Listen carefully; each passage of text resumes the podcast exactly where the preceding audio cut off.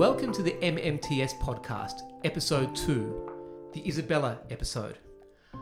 MMTS stands for Musical Musings and Talking Shit, and obviously we are joined by the main man, Ishan. It wouldn't be much of a podcast without him. Welcome, Ishan. Thank you. Thanks for having me. I'm very excited to be here in my bedroom. We're talking about the song Isabella for the vast audience of 5 people or so that's going to be listening to this podcast.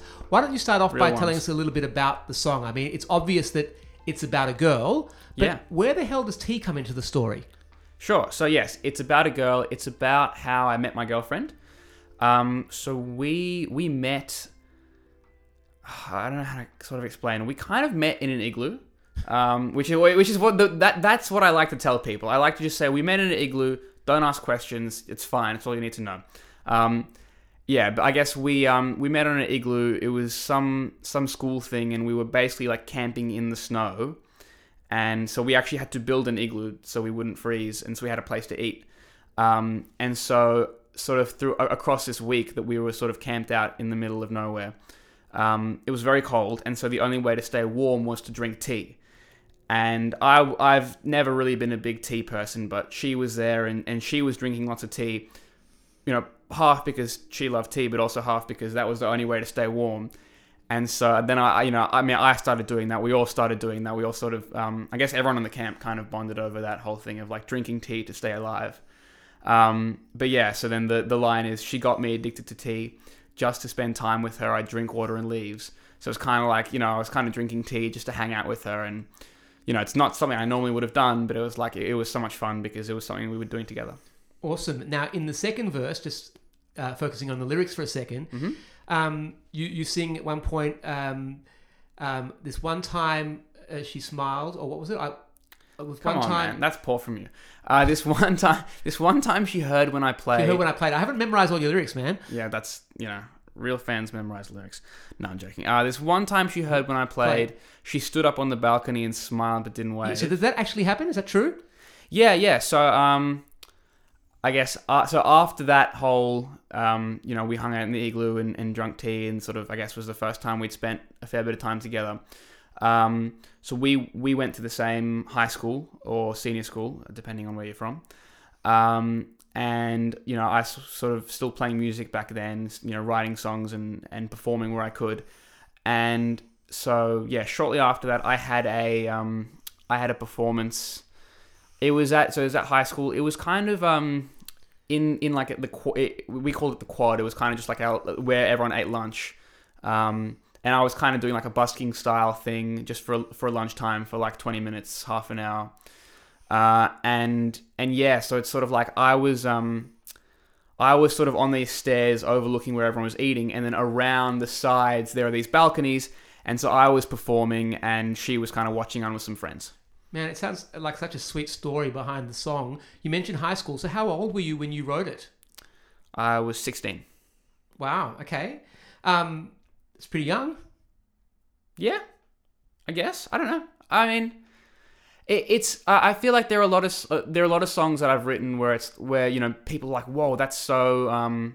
It's so interesting you've written that at this age. Like, I mean, songs like 8 Months, where it's like I'm talking about terminal illness, or songs like Orange Sky, where it's some crazy thing about like there's somebody that's kind of died or fallen to their death, or some like extravagant event that's happened that's like, you know, required a whole lot of imagination. But I feel like this one's less the case. It was more just like this actually happened, and not only did it happen, but it really happened. Like this was really like I guess the whole thing was so interesting and exciting and like kind of, I don't know, at the time like world changing for me that it was like literally just writing a song, just reminding myself all the stuff that happened. That was kind of interesting enough. So I don't feel necessarily surprised that I wrote it at 16. I feel like that was just life. Was it a long writing process for you?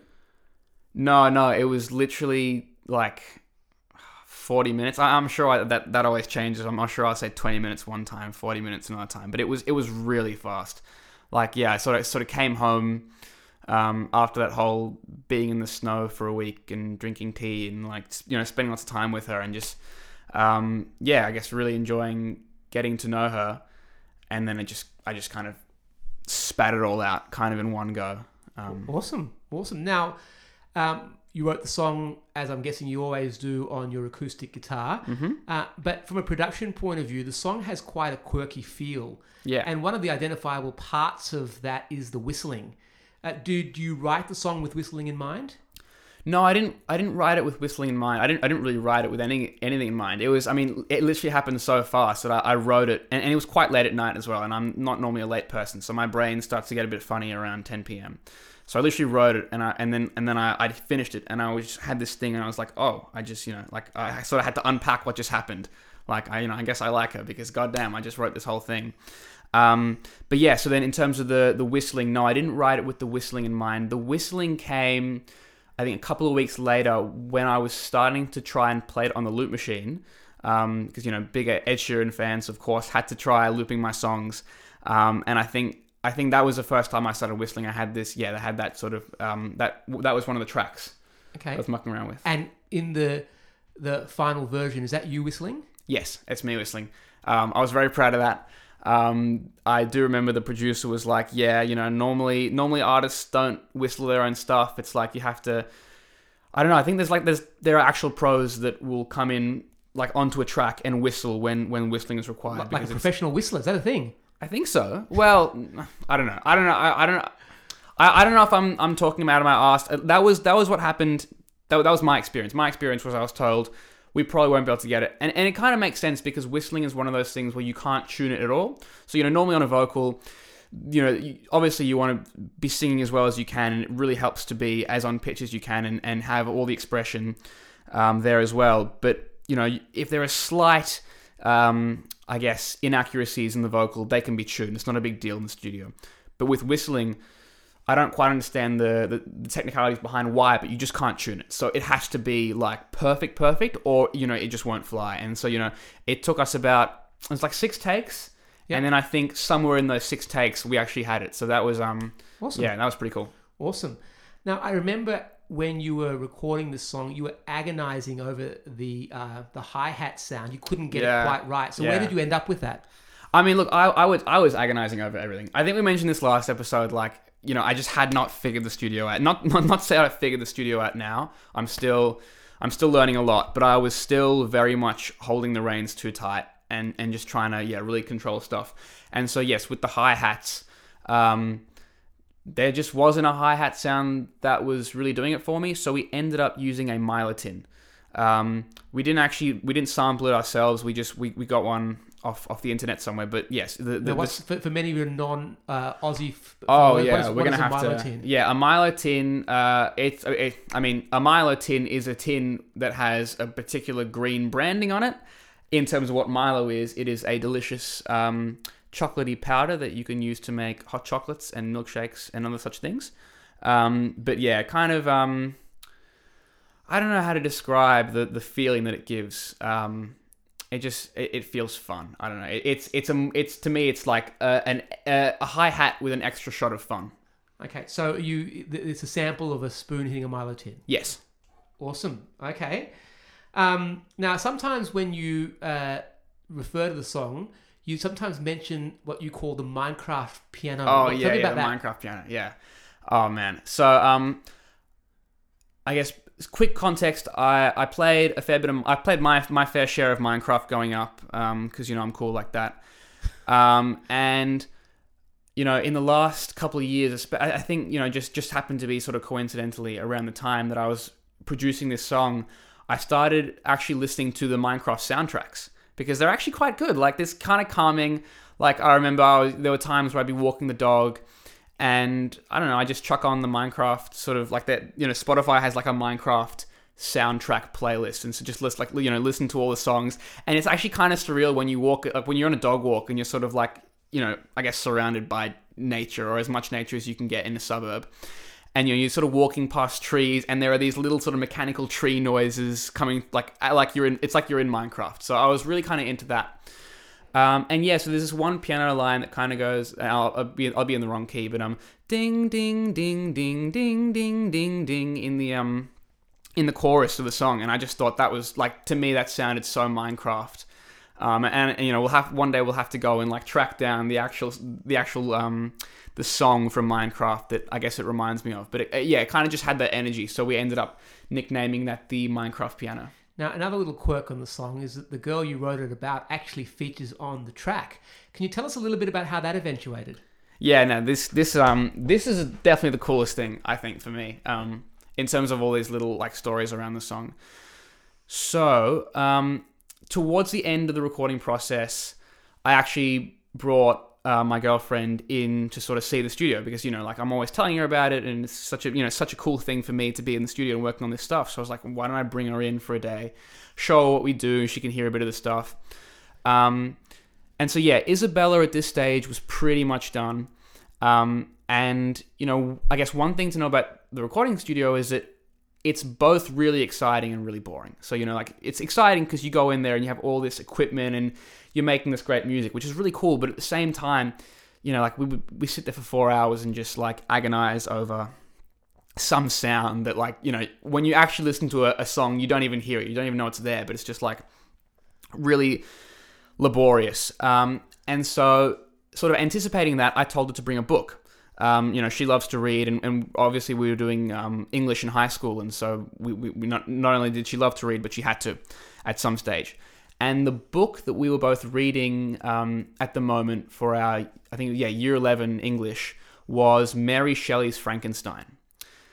And so she comes into the studio, you know, I do a bit of singing, we do a couple of little extra things, just sort of bonus takes for fun. We don't really need them because the song's pretty much wrapped up at this point. And she's reading the book, and then we finish and we say, and then I think the producer was like, you know, to my girlfriend, hey, do you want to get on there? Do you want to sing? Like, it's a bit of fun, you know, like, because, just a bit of fun. And she goes, no, I don't want to sing. And then I don't know whose suggestion it was, but someone suggested she read a passage, from the book, just a bit of background filter noise. Anyway, somehow she ends up reading this passage from Frankenstein, which is, dauntless courage, or something in like possession of dauntless courage, so that happens in the bridge, and the phrase dauntless courage kind of comes in between the two lines of bridge, which I think is so cool, because like it absolutely matches the song. You know, he's sort of the singer sort of talking about you know, being afraid to tell this girl that he likes her, being afraid to make that risk. And then while he's saying all that stuff, the girl's literally there talking in the background, talking over him almost, and saying, blah, blah, blah, blah, blah, you got to have some dauntless courage. It's very subtle, right? So, I mean, most listeners probably wouldn't even pick it up. No. But I mean, it's meant to be subtle, you know? It's like, even if you don't notice it's there at all, I think there's something about having little talking bits over a pop song. It gives it this really sort of, I don't know if esoteric is the right word, but like weird indie, little bit creepy, little bit funky kind of feel. Okay. So if you had to take a step back and say the message behind the song, what would you say that might be? I don't know about the message, because I feel like when I'm writing songs, it's so much like a person, it's like me just telling my own stories. It's not so much a message like, here is the takeaway. It's more like I'm sharing like my stories, you know? So it's, I feel like it's a bit more humble in that sense. There's not so much a message, but in terms of what it's about, it's really just about, you know, that fear of, you know, telling someone you like them. Because, you know, you do like them, and then that sort of brings along this thing of, well, what if they don't like you back? And just sort of dealing with that. And I think then, for me personally, I find it really easy to express myself through song. So there's, you know, there's one lyric that goes, when words taste like sand, song gives me voice like I'll never understand. And like, you know, even now, like we do this podcast, and I'm sure I get better at it. We've been doing a podcast for all of like 2 weeks. But like, you know, I feel like I'm not the most articulate fella, but like, you know, when I sing, I'm in control, and I can express myself as freely as I'd like. So for me, especially, it's like, I feel like when I'm singing, I can really, let people know how I'm feeling. But you know, when I'm just talking to someone, having a conversation, it's not always as easy for me. And so, you know, like I played this song to my, I guess, soon-to-be girlfriend, because, you know, obviously I couldn't just go up to her and say, hey, I like you, you know, I'd love to hang out, I'd love to, I don't know, go on a date or something. I couldn't do that. So I had to, like, I literally, so yeah, again, we were at high school together, so I sent her a text and I was like, hey, I want to, something along the lines of, you know, I'd love to show you something. And I met her in, you know, somewhere in the school, and I remember it was really noisy that day. I think at that was a time when the year 12s in our school were sort of having their like end of day celebrations, right? So there was all these sort of parties going on sort of nearby. And so I bought my big headphones. Actually, I can sort of show, for those watching the video, I can sort of show, like, I had these big sort of like scarlet headphones, and I brought those to school with me, and I you know, got it to put the headphones on, listen to like an acoustic demo of the song. She's listening. And then afterwards, I don't think we really said that much. It was kind of like, yep, cool song. And then we both just kind of walked away from each other. Like, we were both of us were super awkward. You know, it would have been so easy to be like, hey, I wrote this song about you, I really like you, I'd love to hang out. But, you know, obviously I couldn't do that. But it worked out pretty well, right? No, it worked out well. I think the way it worked out, like, the next day, I think she sort of sent me a text like, hey, so I've got some questions. Like, can we talk about this? You know, like, I'd like to clarify what's going on. Awesome. Awesome. Hey, one final question for you. You mentioned before you liked, you know, the talking, you liked some quirkiness over a pop song. How would you describe this song? It's got a sense of, you know, is it a pop song? Is it more a folk song? Is it indie? How do you think this song sits within your repertoire of other songs? Is it usual or a bit unusual? Okay, it's definitely unusual within my repertoire of songs, especially so it's definitely unusual in terms of my repertoire. I feel like this is like a particular kind of giddy happiness that, you know, is pretty unusual, you know, I guess for me, for anyone, so it's definitely rare in that sense. Genre wise, I don't know, I guess it's like bit of indie, bit of folk, bit of pop. I mean, that's one of those things that labels are labels. Labels, right? Yeah. Those, I don't know. I mean, look, there's definitely value in them. I just, for me, that like those kind of terms don't necessarily mean as much. I feel like I'm kind of sort of spread out somewhere between pop, indie, and a bit of folk as well. Well, I can tell you, it's a song that when you hear it, it makes you feel good, makes you smile, and makes you happy. So from that perspective, it translates. You talked about giddy happiness. I think it I think. Like, I remember when we were sort of doing, like, we were sort of sending the song out to various people. I think we used the word rom-com. Like, I quite like that, you know? It's like, it's a rom-com song. It's got that rom-com energy of just, like, happy fun. Like, it's not comedic necessarily in that, like, you know, I should be laughed at. But it's, like, it's just so cute. Like, you have to laugh, you know? It's just, like, so young and so fun. So I think, that's kind of why we use that phrase. It's interesting, as a 19-year-old, you're looking back and saying something was so young from a number of years ago. But thank you very much for Ishan giving us a bit more insight into the song. My pleasure. And hopefully for those who are listening to it, who've got to the end, you've enjoyed the podcast, and we'll see you for the next episode. Sounds good. All right. See you, everyone. Bye.